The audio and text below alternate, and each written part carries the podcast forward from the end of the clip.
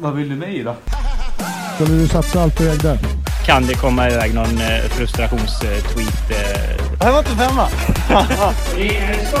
Alltså kommunikation och taktik, nu är det viktigt. Ska jag vara ärlig så ser jag ingen som högerytter som är bättre än mig. Det kommer ner tjockis på träningen och är bäst. Det är ju brandguld. Välkomna tillbaka till Are You Sirius julkalender 2019 den 7 december och dagens lucka är därmed nummer sju, som ni säkert känner till. Jag säger Petter Österberg. Han var ju Sirius nummer sju under många säsonger och en ikon i klubben, numera i styrelsen. Men det är inte han som döljer sig bakom dagens lucka utan den spelare som tagit över hans tröja och ikonstatus är ju Niklas Busch Thor. Han kom till Sirius inför säsongen 2014 i Superettan och har varit en av de viktigaste spelarna sedan dess med undantag för hans lilla timeout där halva säsongen 2018.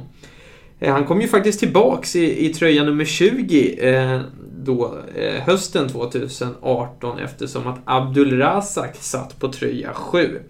Men Niklas Busch Thor, en modern Sirius-ikon.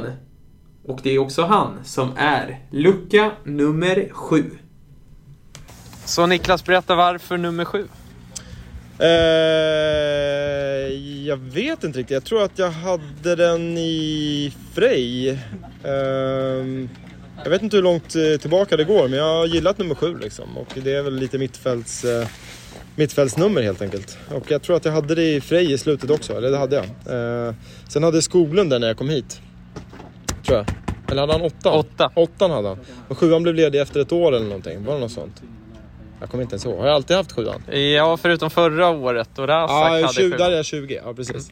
Nej, men sen så var han så snäll så jag fick eh, tillbaka sjuan här när- i, till i år. Så att, eh, nej, jag vet inte. Den har hängt i. Jag gillar nummer sju.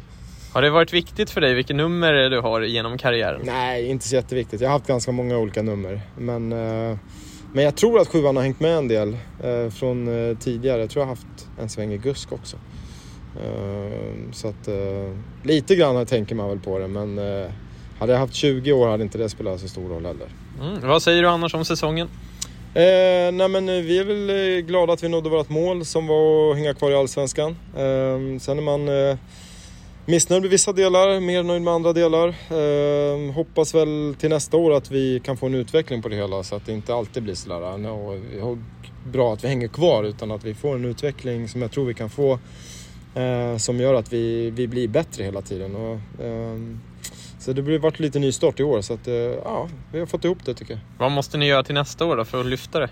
Eh, nej men det är väl det, det vanliga klyschan, bli, bli bättre på alla, jag tror framförallt bli mer professionella i allting vi gör i vardagen och sådär också.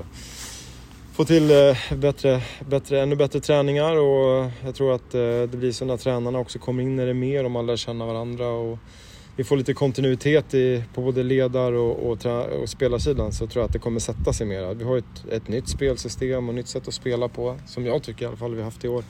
Så jag tyckte att det satt mer och mer i slutet så Eh, Jag tror att en del kommer nog komma automatiskt när man eh, fortsätter och är konsekvent. Liksom. Eh, Sen är det det vanliga, man får ju jobba hårt och förstå, få alla att förstå att vi måste jobba hårt och, och att det är, eh, det är ett riktigt hårt jobb för att man ska liksom bli, ja, utveckla det här, den här verksamheten. Hur firar du jul och nyår? Eh, Jag ska åka utomlands med familjen, ehm, så eh, till Zanzibar faktiskt, så att det ska bli väldigt trevligt.